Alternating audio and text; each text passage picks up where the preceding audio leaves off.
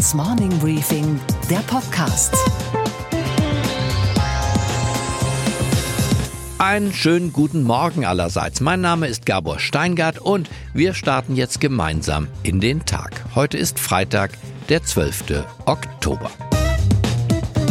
An den weltweiten Börsen war gestern und auch heute Nacht wieder der Teufel los. In Europa, in New York, Japan, Shanghai rutschten die Kurse ab. Das war nicht nur ein fernes Donnern und Grollen, nein, in den Portfolios der Fondsgesellschaften, der Banken und auch der privaten Investoren hat der Blitz eingeschlagen. The US market started the day lower and the losses only got worse. Der Dow verliert mehr als 800 Punkte, fällt über 3 Prozent. President Trump announced plans to hit China over trade. A lot of people just say, I got to sell. The discount rate on all financial assets go up some. The symptom of how unstable the world has become. Warum? Warum jetzt? Und dann natürlich die Frage aller Fragen. Kommt jetzt der große Rums? Ich sage nein, Fünf Gründe. Erstens, es ist noch nicht so weit. Die weltweite Konjunktur läuft rund, die Realwirtschaft dreht hochtourig. Die leichte Wachstumsverlangsamung in den USA ist eine Prognose und noch keine Realität. Die Gewinne, gerade in den Vereinigten Staaten, sprudeln, als hätte jemand eine Ölquelle angebohrt. Zweitens, Trump hat viele der dummen Dinge, die man ihm unterstellte, bisher gar nicht getan. Er zieht sich nicht aus der Welt zurück und auch nicht aus der NATO. Seine Handelspolitik der Strafzölle hat den USA Wettbewerbsvorteile gebracht, ohne den Welthandel abzuwürgen. Die einzigen, die wirklich leiden, sind die Chinesen. Drittens, er hat das Freihandelsabkommen NAFTA mit Mexiko und Kanada nicht suspendiert, sondern erneuert. Amerikas Bauern und Amerikas Autoindustrie profitieren. Viertens, er hat die US-Wirtschaft just in dem Moment mit seiner Steuerreform stimuliert, als die Notenbank daran ging, die Geldzufuhr zu drosseln. Er senkte die Unternehmenssteuern und verschaffte den mittleren Einkommen mehr Netto vom Brutto. Ein Konjunkturprogramm für den Einzelhandel, die Elektronikfirmen und die Autoindustrie. Fünftens, die Psychologie der Amerikaner ist robust wie lange nicht mehr. Jeder sieht doch, dass die Fabriken des Digitalzeitalters in den USA stehen, im Silicon Valley und in Seattle. Amazon und Apple sind mehr wert als alle DAX 30 Unternehmen in Deutschland zusammen. Wenn also die Kurse von Amazon, Google, Microsoft, Oracle und Apple jetzt nachgeben, dann ist das kein Crash, sondern eine Kaufgelegenheit.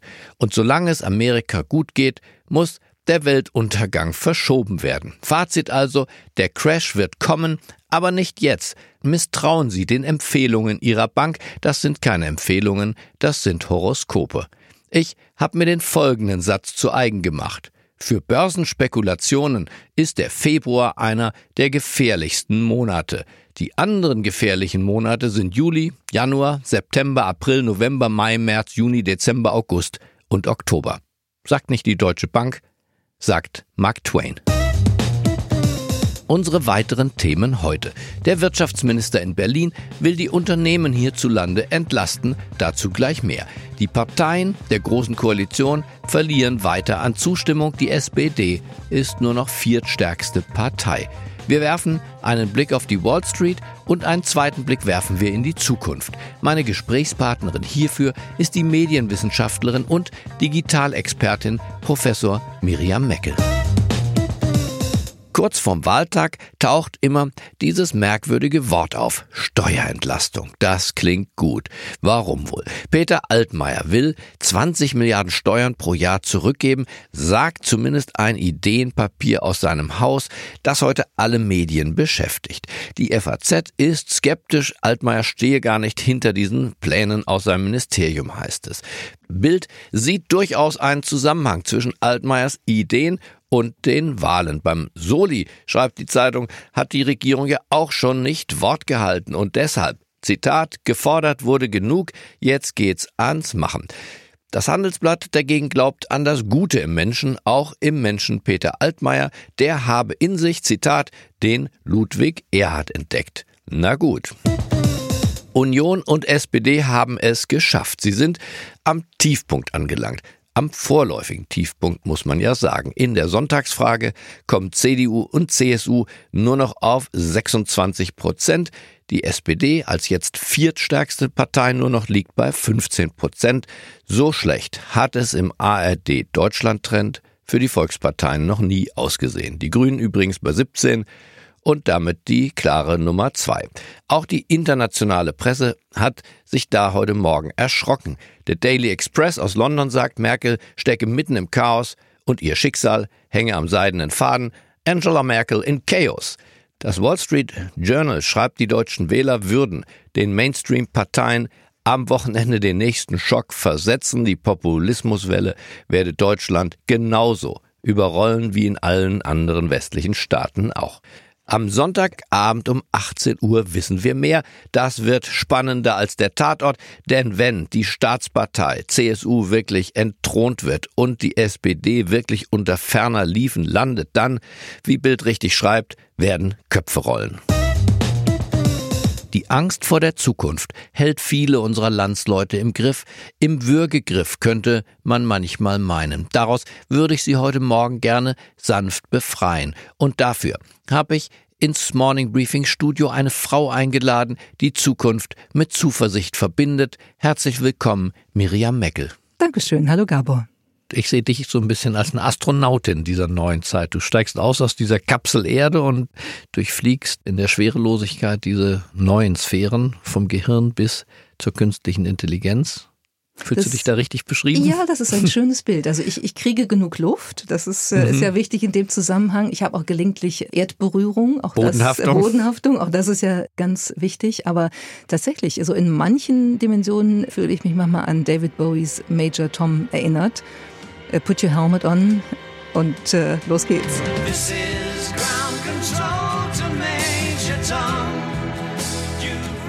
Übertreibst du es eigentlich nicht ab und zu mit deiner Experimentierfreudigkeit? Auch ich glaube ehrlich gesagt, dass man durch Experimente halt äh, das Leben anreichern kann und dass man Dinge erfährt, die man vorher nicht wusste. Und ich bin neugierig und versuche, die Dinge nicht nur theoretisch zu betrachten, sondern sie auszuprobieren und sie damit besser zu verstehen. Deshalb, nö, ich glaube nicht. Aber ich meine dein Experiment in Boston, das war im letzten Jahr, glaube ich, als du mit deinem Gehirn operiert hast. Ich meine, ist das Gehirn nicht das Sensibelste, was man hat? Und du hast einen Versuch gemacht. Beschreib uns den doch mal. Das Gehirn ist ziemlich sensibel, was ich unter anderem an diesem Versuch tatsächlich auch gemerkt habe. Also ich war in Boston und habe ein Startup besucht mit dem Namen Think, die ein Gerät herstellen, das man sich an den Kopf anlegen kann mit zwei Elektroden. Eine kommt vorne an die Stirn, eine kommt hinten an den Kopf. Beide sind verbunden und sind dazu in der Lage, das Gehirn mit Strom zu aktivieren oder zu beruhigen. Man nennt das transkranielle Magnetstimulation, schönes Wort, kann man, kann man auswendig lernen. Und über eine App im Handy steuert man eben dann die Stromzufuhr. Und das habe ich ausprobiert im Rahmen der Recherchen zu meinem neuen Buch über Brain Hacking. Und also Stromzufuhr klingt wie Elektroschocks, die man sich selber versetzt? Ja, also Nein. also Elektroschocks klingt jetzt sehr krass. Das ist ein sehr niedrigschwelliger Strom, aber man merkt das. Also ich habe angefangen bei 30 Prozent, bin dann hochgegangen. Man kann zwischen 0 und 100 über die App die Stromzufuhr steuern und als ich so bei 70 war, habe ich gedacht, ui, es fühlt es sich schon komisch an. Man hat also den Eindruck dann, oder ich hatte den Eindruck, es fängt an zu kribbeln, es fängt an, auch unangenehm sich anzufühlen, als ob man also wirklich den Strom spüren würde, der ins Gehirn geht. Und bei 100 war das dann schon ziemlich krass. Ist das die Entdeckungsreise unserer Generation, dass wir tatsächlich nach Mond und fremden Kontinenten, fremden Pflanzen, Tierarten, dass wir jetzt unser eigenes Gehirn bereisen? Ich glaube schon.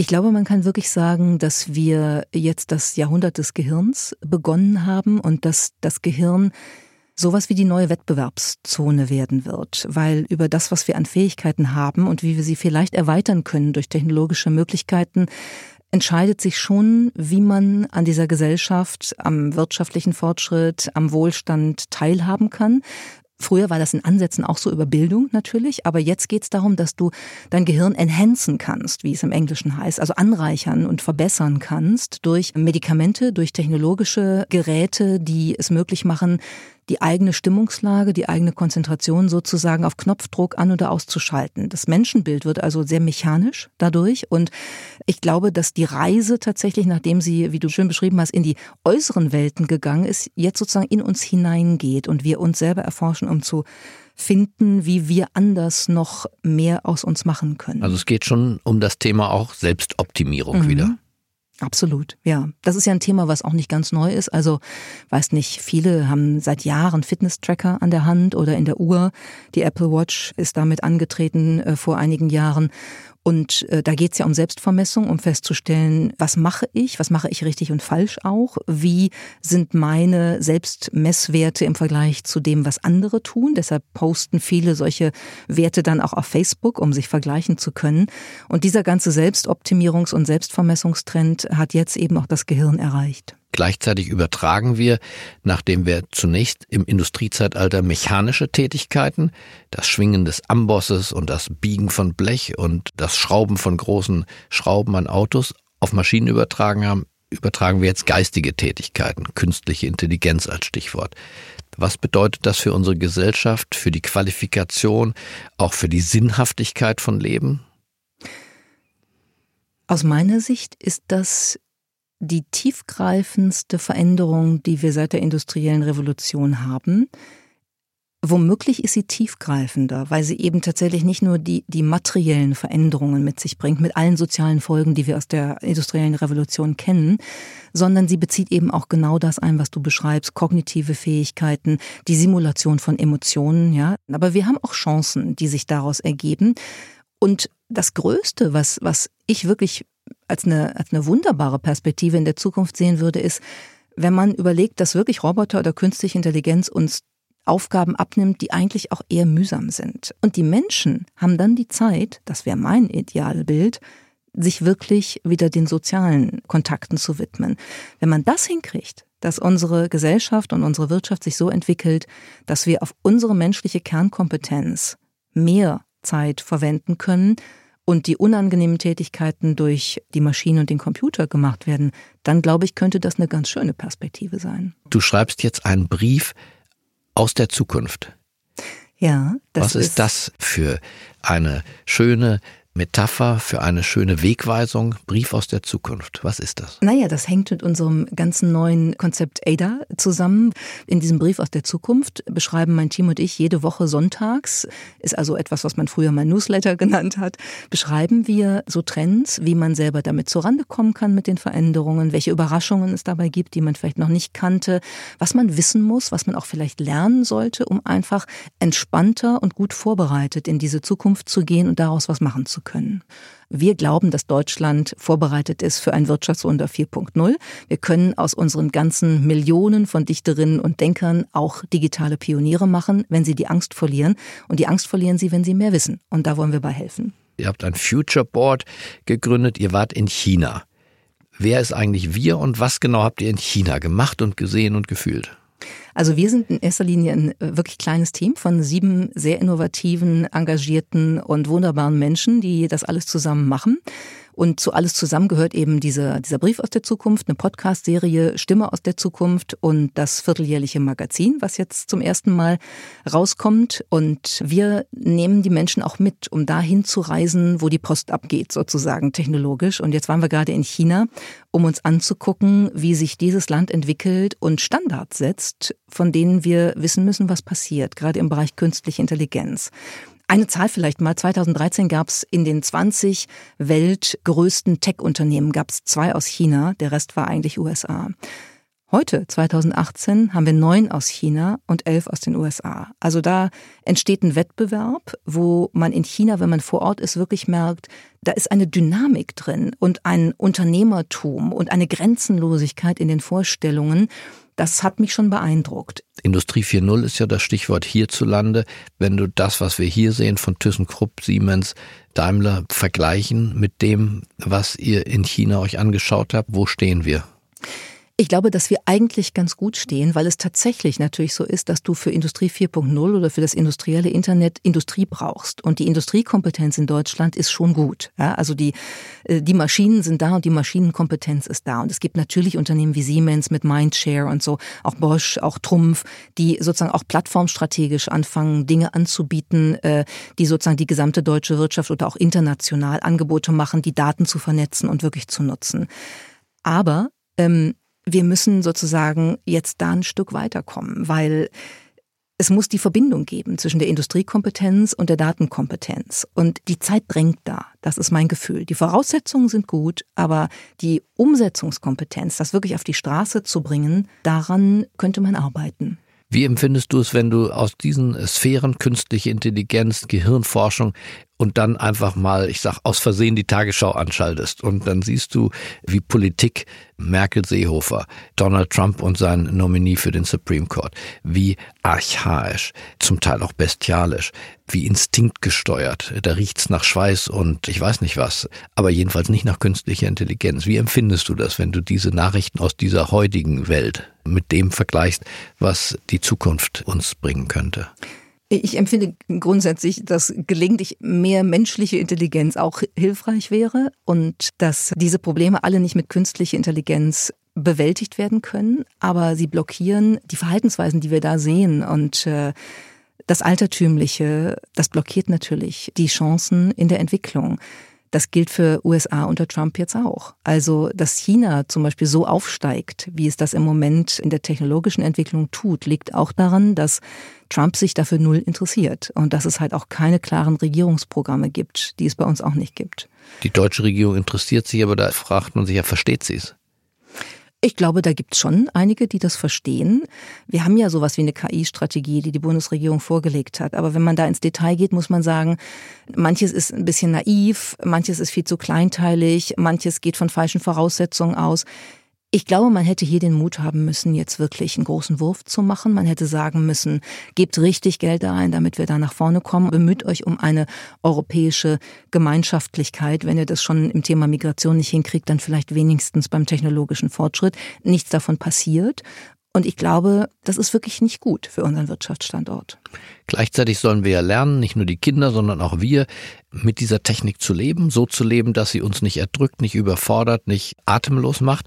Kannst du uns da ein paar, ich sag mal, Regeln mitgeben, wie wir mit dieser Technik in Frieden zusammenleben können? Ich glaube, man kann das gut. Ich glaube, jeder merkt, wenn man permanent am Smartphone hängt, es führt nicht zu einem Glücksgefühl. Ich glaube, es hapert bei uns nicht daran, dass wir keine Tech-Kompetenzen haben. Es hapert daran, dass wir in dem vielleicht sogar klassischen Humboldtschen Bildungsideal übertragen auf heute versäumen zu gucken, was ist eine Form von gutem Leben? Was ist eine Form von Mindfulness, die ich auch auf dieses digitale Umfeld übertragen kann. Und darin liegt die Zauberformel. Also wir schließen mit dem Plädoyer von dir, dass wir neben der künstlichen auch die menschliche und natürliche Intelligenz nicht vergessen sollten und auch die weiter ausbilden müssen, oder? Und das Gefühl. Ich glaube eigentlich, wenn man es zulässt, hat jeder Mensch ein Gefühl dafür, was einem gut tut was, äh, was er oder sie möchte und wie man das hinkriegt. Wir lassen nur dieses Gefühl oft gar nicht zu, weil 7000 andere Anforderungen immer wichtiger sind. Und das ist die falsche Reihenfolge. Also Mensch, Maschine und jetzt zum Schluss noch Gefühl. Gehört dazu. Ich bedanke mich für dieses Gespräch. Ich danke, Gabor. Und was bringt der Tag noch? Im Deutschen Bundestag geht es heute um die Rentenreform, die ab dem kommenden Jahr gelten soll. Die Mütterrente wird angehoben, Geringverdiener sollen weniger Sozialbeiträge zahlen und die Erwerbsminderungsrente steigt. Bestellt wird heute, die Rechnung kommt später. Die Innenminister setzen sich in Brüssel zusammen. Sie werden über die Verstärkung der Europäischen Grenzschutzagentur Frontex sprechen. Statt wie bisher 1200 Männer und Frauen sollen dann 10.000 Grenzschützer dafür sorgen, dass niemand mehr unerlaubt nach Europa kommt. Berlin, das nur so zum Vergleich, wird von mehr als doppelt so viel Polizeibeamten bewacht. Unser Bundespräsident Frank-Walter Steinmeier beendet heute seinen Griechenlandbesuch. Vorher wird er noch zum Ehrenbürger der Stadt Kalamata ernannt. Die kennen wir alle von den schwarzen Oliven. Gut, dass wir einen Präsidenten haben. Und was war heute Nacht an der Wall Street los? Heute Nacht ging es in Amerika an den Börsen weiter abwärts. Der Dow Jones und auch der Nasdaq Composite haben wieder an Wert verloren. Das Minus lag beim Dow Jones bei 2,1 Prozent. Sophie Schimanski in New York weiß mehr. Ja, das war ein zweites Gemetzel, das wir so schon seit Monaten nicht mehr gesehen haben. Der S&P hat in allen Sektoren verloren am Donnerstag. Der Dow hat jetzt über zwei Handelstage gesehen 1300 Punkte gelassen. Um 2.30 Uhr nachmittags übrigens war das Volumen deutlich am höchsten. So ein Volumen haben wir seit etwa Februar nicht mehr gesehen. Von 2.30 Uhr bis 2.45 Uhr ist der Dow um 700 Punkte gefallen. Währenddessen übrigens steht der Goldpreis auf einem Höchststand seit Anfang August. Also da zeigt sich ganz sicher, dass sich die Investoren in sichere Häfen flüchten. Es gibt Experten, die sagen, wir sollten uns keine allzu großen Sorgen machen. Die Fundamentals der amerikanischen Wirtschaft, die sind in Ordnung, die sind gut. Die Berichtssaison läuft ja jetzt nun an und Sam Stovall von CFRA Research erwartet immer noch ein Earningswachstum von 20 Prozent und mehr. Das sind also durchaus bullische Aussichten für die Aktienkurse. Es gibt aber auch die anderen, die schon lange warnen und die sich jetzt bestätigt fühlen. Michael Wilson ist Anlagestratege bei Morgan Stanley und sagt, sie haben schon lange darauf gewartet, dass es eben eine solche Korrektur der sehr, sehr hohen Marktbewertungen gibt. Er sagt, die Tech-Aktien vor allem, die seien eben völlig überbewertet gewesen. Und was, Gabor, geht eigentlich gar nicht? Der Rückhalt der Parteien wird immer kleiner, der Bundestag immer größer. 709 Abgeordnete sind es derzeit. Die Parteien wissen eben, die trockenen und gut dotierten Plätzchen im Parlament sehr zu schätzen. Seit Monaten tagt eine achtköpfige Gruppe unter Leitung von Bundestagspräsident Wolfgang Schäuble. Es geht darum, den Bundestag wieder zu verkleinern. Und vielleicht geht's auch nur darum, den Bundestag etwas später wieder zu verkleinern. Aber das Ganze scheint ja schwierig zu sein. Man werde, heißt es heute Morgen, nicht vor 2025, also in frühestens sechs Jahren, mit der Verkleinerung beginnen können. Reformen, das wissen wir ja alle, sind schmerzhaft. Die Selbstreformation aber scheint unmöglich. Die katholische Kirche hat es damals ja auch nicht geschafft. So warten wir Wählerinnen und Wähler eben weiter auf den Reformator, auf einen politischen Martin Luther. Ich wünsche Ihnen einen zuversichtlichen Start in das Wochenende. Bleiben Sie mir gewogen. Es grüßt Sie auf das Herzlichste. Ihr Gabor Steingart.